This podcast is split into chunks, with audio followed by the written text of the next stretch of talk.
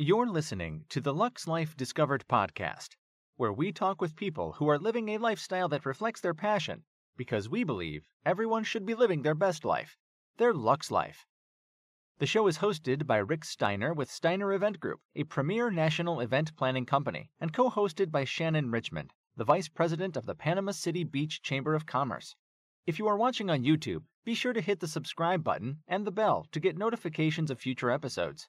The show is produced by 30A Media and is broadcast on your favorite podcast outlets, as well as YouTube, Roku TV, Amazon Fire TVs, and other major brand smart TVs. Hello, I'm Rick Steiner with Steiner Event Group. Welcome to another episode of Lux Life Discovered. My co host is Shannon Richmond with the Panama City Beach Chamber of Commerce. So, Shannon, glad to have you. Glad to have me back too. I know, it's always good to be here. And then our guest is another returnee, and this is Dr. Robert Howard, and we're glad to have you with us again today. Great to be here. It's glad to have, glad to have you in person. We did the remote the first time, so it's good to have the, have you actually in studio with us. So, um, we had a great conversation with you before, and a lot of things we we touched on a lot of things regarding men's health, but let's talk about the mental aspect of the men's health issues today. Okay. Let's let's begin there. Okay, Yeah. sure. So, well, thanks for having me on. I think you know I'm passionate about men's health and men's mental health is especially an area that's really overlooked in the healthcare system. Uh, if you look at the statistics of just being male, they're really quite poor, and you know men die much more uh, die younger than women. In Yeah. average life expectancy about 73.5 for men. Uh, but if you also look at all cause mortality, men die at a much higher rate than women. Uh, when it comes to mental health, you see a lot of issues there as far as access to care and also uh, men really not being able to speak up to seek the mental health care that they need. Right.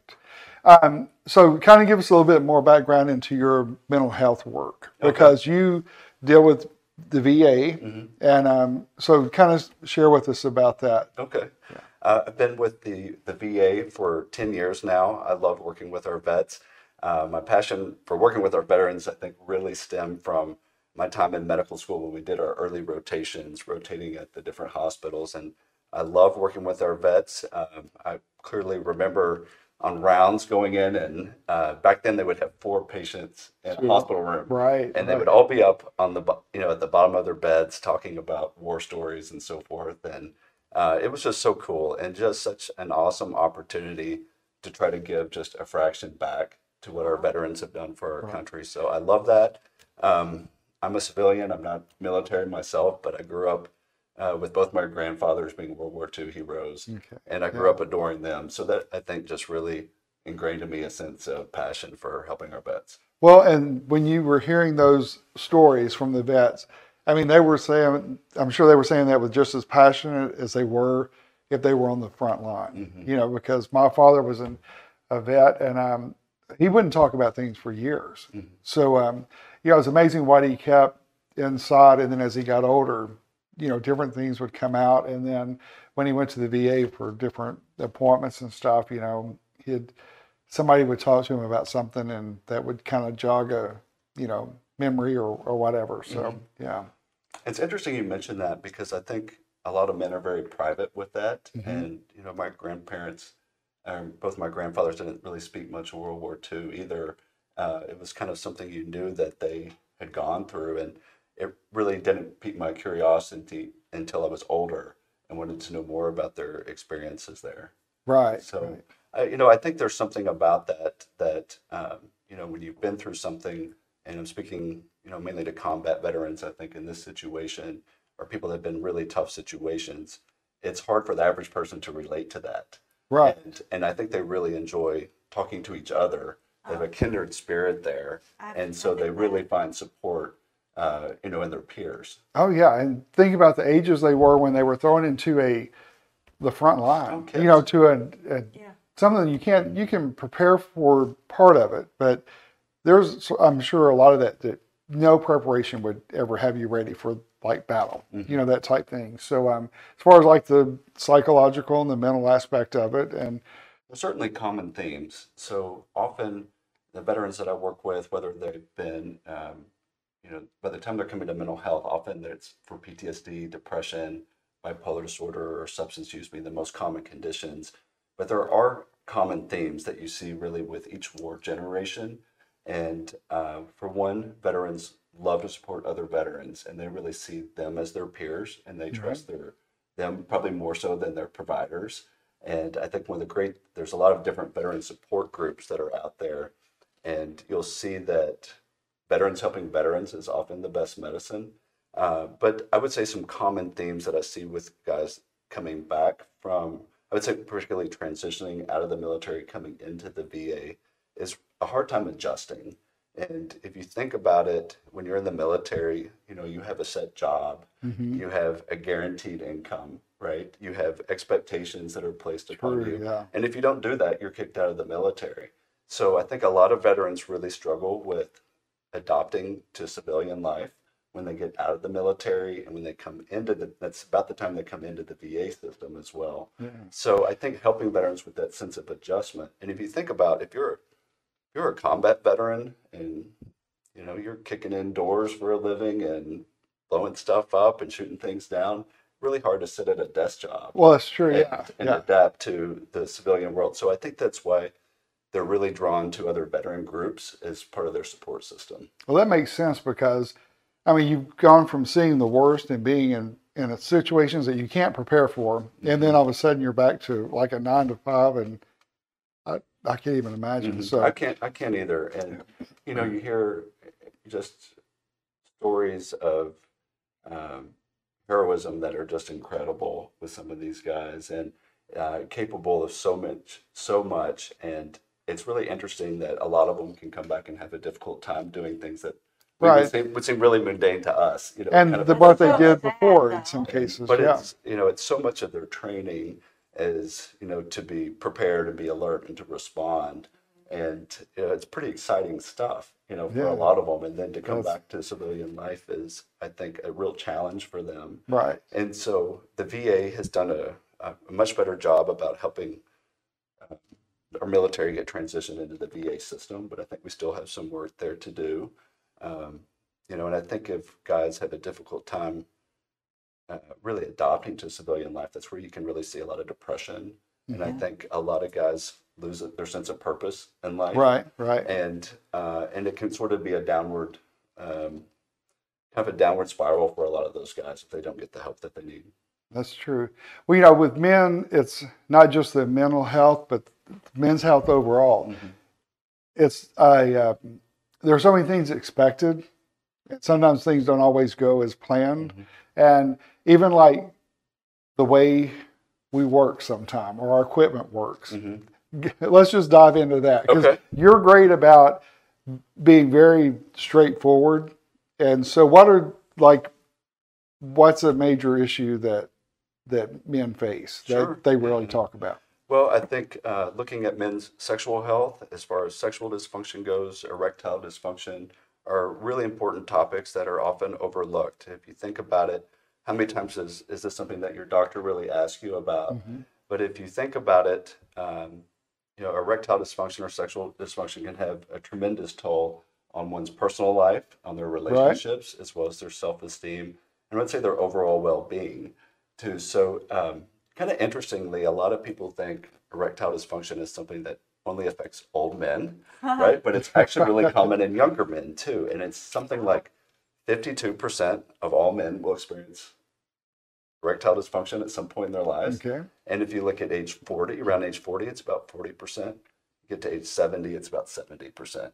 So it's really pretty common. And then if you group in sexual dysfunction as well, which includes uh, difficulty um, with interest in sex, like low libido, or difficulty with you know other aspects of it, such as um, premature ejaculation or anorgasmia, which is inability to achieve orgasm, you're dealing with a much wider range of people.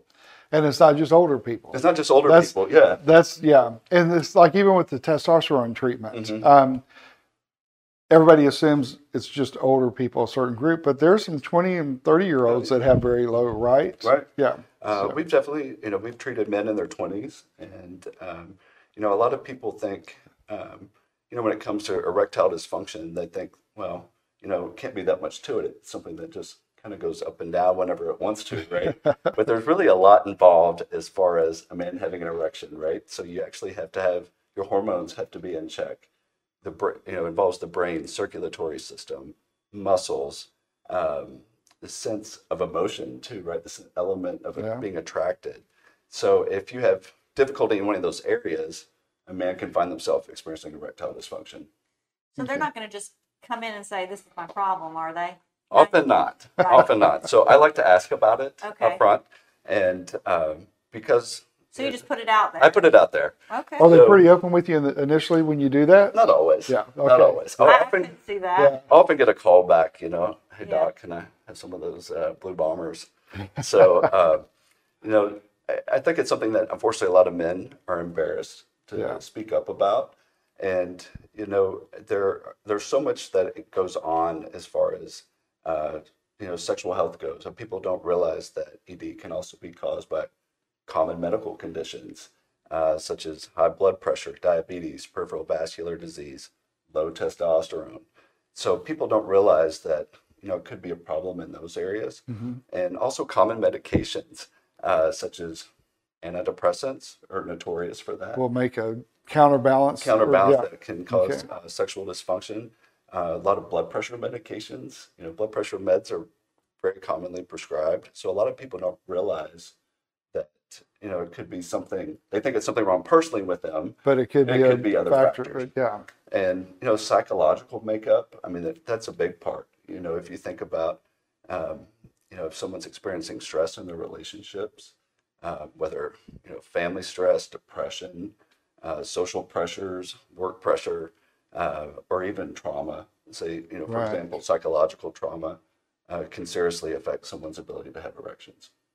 So the blue bombers, as you Uh-huh, call them, um, can people take men take those all the time and it won't hurt them? So they're generally safe. So, Okay. uh, good thing about Viagra and Cialis, Uh-huh. uh, everyone has seen the commercials, right? Yeah. So everyone knows uh, if you have an unstable heart condition, you should be taking them. Okay. And everyone knows that erections more than four hours are abnormal, unless you're on spring break. Right. Did you say admirable or, or a- no? I'm just kidding. So, um, So they can't thing, hurt themselves if they took one every day. well, you, I, I don't see it taken every day usually. Oh. Um, Cialis, for example, Because it doesn't work has a, immediately. it works pretty quickly. So you don't need to take it unless you need to take it. Yes, so you Okay. uh, I will, with exception of, I'll say, Cialis has a longer half life than Viagra, so we kind of jokingly call it the weekend pill. So guys can take one Ah. on Friday, and you're good to go all weekend. Uh, Viagra, for example, is shorter acting, so that you know, take one on Friday, you might just get the benefit Friday night. Yeah. you know, so it's it's shorter acting in nature. So, and there are other things that we can look at as far as treatment goes. There's a really interesting peptide out there called uh, PT141, which has been shown to improve sexual uh, pleasure and sexual desire. Uh, that is something that can be used for females too.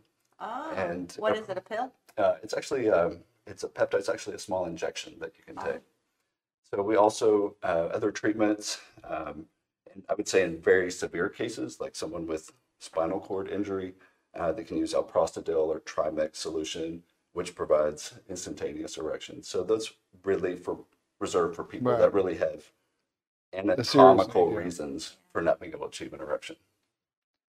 Could you imagine? That'd be like going to your doctor, telling them something's wrong, but not telling them really what's wrong, hmm and then you. Well, I'm sure there are a lot of people that do that. ask I, You them. want- I'd like to ask about it, and I tell people, you know, here, here's how we commonly treat it, and here are the options. And you know, I often, you know, guys kind of snicker when you know you bring this up, but the questions that I often have for people are, okay, number one, uh, is it as good as it used to be? And number two, could it be better? So, and if you answer yes to one of those, you could probably stand to benefit in some Yeah. way. And it, it, it also, I'm sure, goes to that trust level as you build that trust with Mm-hmm. them because guys just keep everything in hmm typically. So, um, And then we were talking about testosterone can be for men or women. men, men or women. So, um, uh, testosterone is really great for improving libido. So you see that both in men and women. And uh, it can also help with erections too. But it's generally not seen as a treatment for erectile dysfunction, but certainly can have the benefits there too. Okay. Good. So most guys uh, that take testosterone, uh, they're usually really excited about that aspect of it. Right. So, So if we were to come to you, you would do a complete panel workup. mhm. And then besides just that panel workup after you read it, you're going to actually have a sit down with us and figure out what what we're going through, what we're feeling because this may say something different than this says. The lap work. Mhm. right? yeah. Oh yeah, this is Yeah. my lab. I know. I, I knew what you were doing Okay, with so the the lap. lab work Yeah. may say something totally different than what I'm experiencing and telling you. Mhm. So it could be something psychological. It could be just a, a million things. But you put those two pieces together and then get a plan. Mhm. So we really tried to come up with a plan that's custom curated to each patient that Not comes cookie in. cutter, It's not cookie this, cutter. okay. So you'll see some of these TRT programs out there, and there's some of these online platforms that just say, you know, send us some blood work in, and we send you testosterone, for example.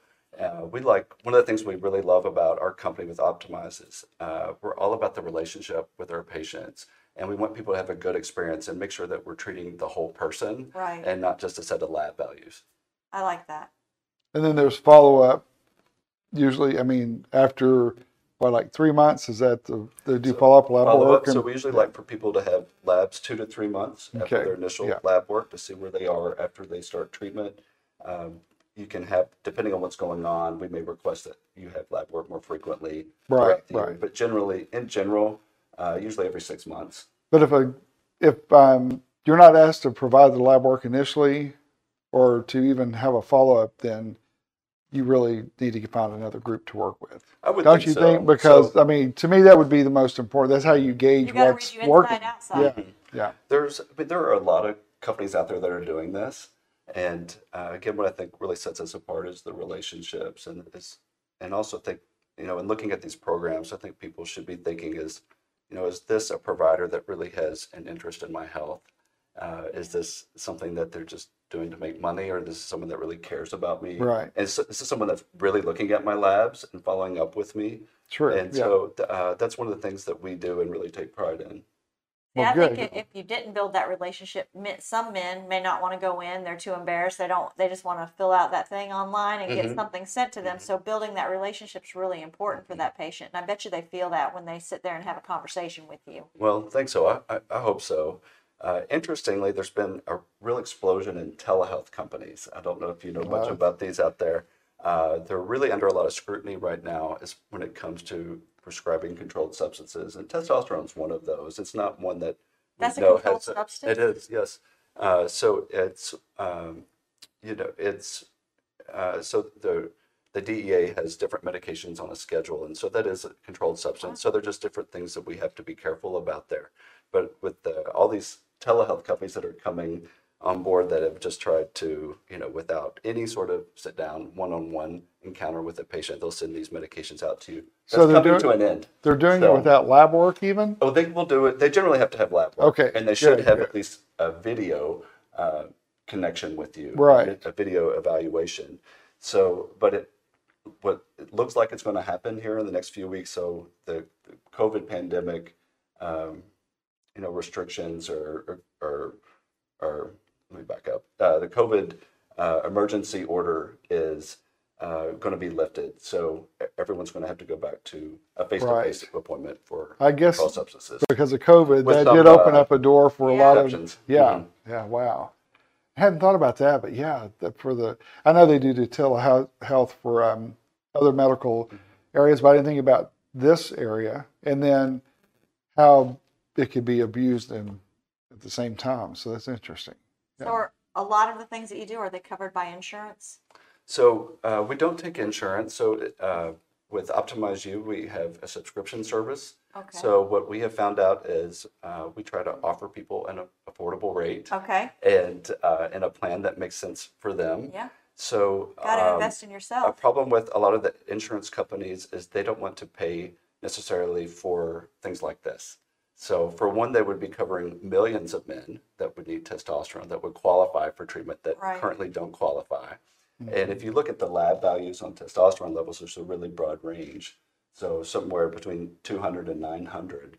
So if you fall somewhere in the middle of there, uh, you know, the insurance companies will They say, "Oh, you're fine." Yeah. right? Yeah. You know, even if you're having all of these symptoms, now you might be, you know, pretty low to the bottom, but the insurance companies will say, well, You're still in that number. you're still in that number, Yeah. so we're not going to treat you. So we we work around that and really try to put the focus back on the patient, and we eliminate the insurance companies. I think that's way better because then you get to focus on that person as a person, not, oh, your benefits are this, this is all you Mhm. get. Don't put me in that little box. Get that plan and be able to work with it. Like a lot of chiropractors do that too. Give you a plan Mhm. and then you work with that and forget your insurance. You're getting treated for what you need to have. Mhm. that's kind of what that's an awesome plan. But we like putting the patient back in the driver's seat there, I and, like and that. letting them uh, choose what you know what plan they want to do, Yeah. and uh, it also gives them greater flexibility without the insurance company saying, "Oh, you can or can't have this." Oh, and yeah. you know, look at uh, weight loss options, for example. They don't like to pay for that. We know that that significantly reduces your chances for True, diabetes, these- heart yeah. disease, yeah. uh, strokes, and everything else. So uh, we try to put the focus back on the patient. So it's a concierge service. Concierge Yeah. I service, love yes. that. Yeah. So people pay a monthly fee, and with that includes their lab work. That includes any additional consultations they need with us. Uh, we don't make people come in unnecessarily, and some clinics will do that just for billing purposes. Just to get that. You Just to came get- in uh, and there's your copay. Yes, Right. Yep. Yep. So uh, we don't make people come in necessarily. Now people do. We still need to be checking in with them, of course. Right. Uh, but we give people a lot of freedom and flexibility too, and um, they always kind of know they can come in and see us whenever they need to. That's good. So now you have branches, several branches already, and you're still expanding. So where where all do you have your your branches now? So, um, uh, of course, Murray. Right. Uh, we're opening Owensboro, uh, Kentucky here April 10th. So we're really excited about that. Uh, we're looking at Evansville. Hopefully, that will be later this summer. Um, And hopefully, uh, many other And places. you've got you have Nashville. We have, Is uh, that- we have two locations in Okay, Nashville, all right, uh, yeah. Nashville and Franklin. Um, we have roughly 15 clinics across the country. And that that's amazing. Yeah. So Hopefully here soon. hopefully here. yes, I think it'd be a very good asset to the to the area here for sure. Well, um, so the optimize you part of it, you've got such a strong medical background already. How did how did this come into play? Like, did you, you know, what I'm saying it's like you already had a great practice established. Mhm. Do you need something else to do? This is a great question. I can explain this uh, in, in two ways. So, uh, a lot of my work in my private practice has been with addiction treatment. So, one of the things that I found over the years, especially with working with opioid use disorders, people addicted to narcotic pain medicine, is quite interestingly, I would have them in recovery for a period of a year or so. And these men, often young men, were coming back and reporting symptoms of low T such as saying, you know, and my sex drive isn't there, I'm gaining weight, um, you know, my sleep is terrible, I'm in recovery, why am I not feeling great? Right. But Yeah. they should Yeah. be feeling great. And quite interestingly, if you look, uh, when we did their uh, lab tests, they're all low on their testosterone levels. And these would be really young men up in Interesting. their 20, you know, 24 or so with, you know, Wow. just really low levels. And what we know is that substance use disorders wreak havoc on your natural hormone production. So Okay. even though this person was in recovery, you know, long-standing substance abuse really wrecked their hormone production. Never thought about So that. Yeah. um, I got into it initially that way, and uh, helping people get um, you know back on testosterone. They come back and they're like, "Oh, I feel great." You know, they, Yeah. you know, energy's great, their mood's great, And it that helps with the other part that, of and that helps with Yeah. you know sustain the recovery yeah. as well, Exactly. and which is often why a lot of people relapse because they're not feeling good, Sure, right? And they're yeah. just looking to feel better. So it's been a great way to help re- sustain the recovery. So that was really fascinating, and I loved that. And I loved how uh, men would come back and just say how how great they felt on testosterone, and how they didn't realize that was something that they needed Yeah. and it was really kind of surprising to them. So, and I kind of jokingly say it makes everything better, right? As far as your moods go, uh, erections, uh, sex drive, uh, even your skin. I mean, it, it just improves everything. So uh, I got into it that way.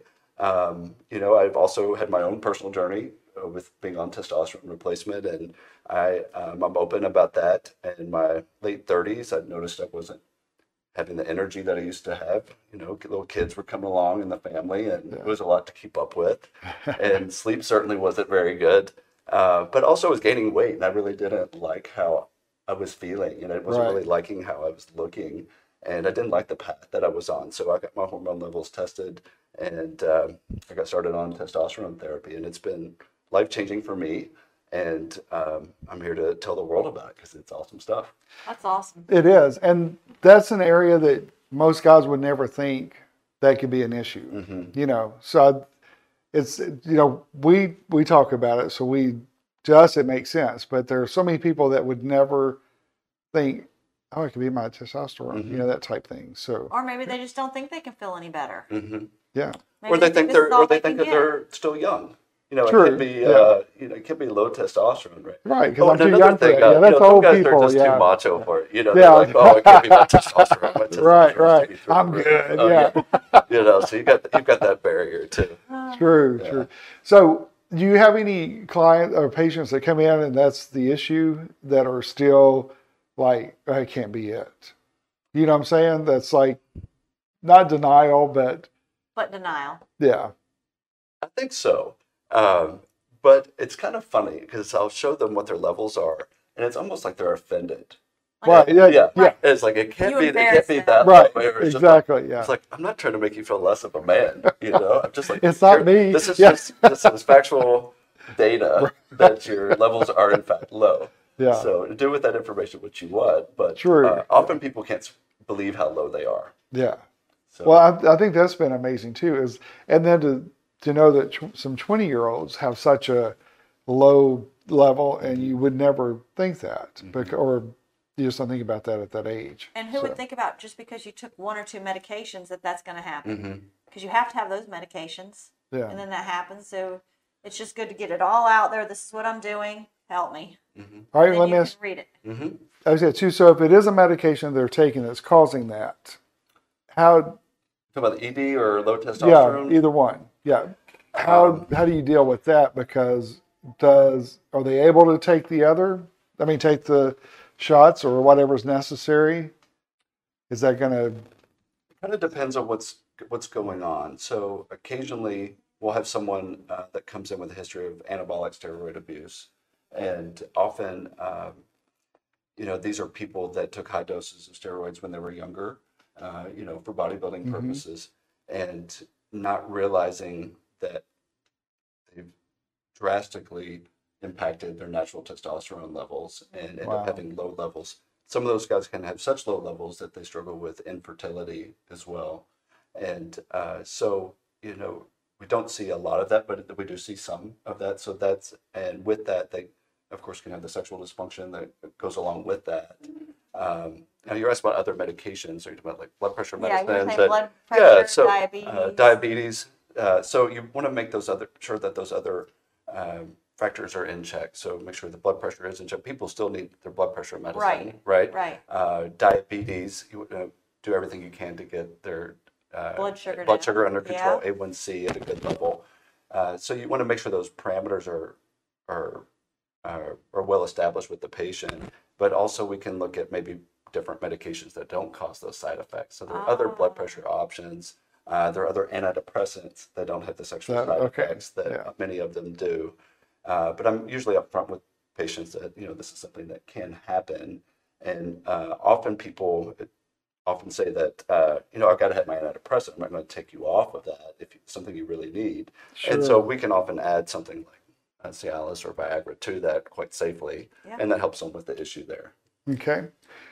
Man, there's so many different topics we could go to on this and so much we could cover, but we'll save some of that for next Okay. time. So thank you again for being with us Well, thank today. you. It was a lot of And fun. We appreciate you joining us today on Lux Life Discovered, and we will see you on our next podcast. Thanks for having me. Check out Lux Life Discovered on Facebook and Instagram and on 30a.tv. See you next time on Lux Life Discovered.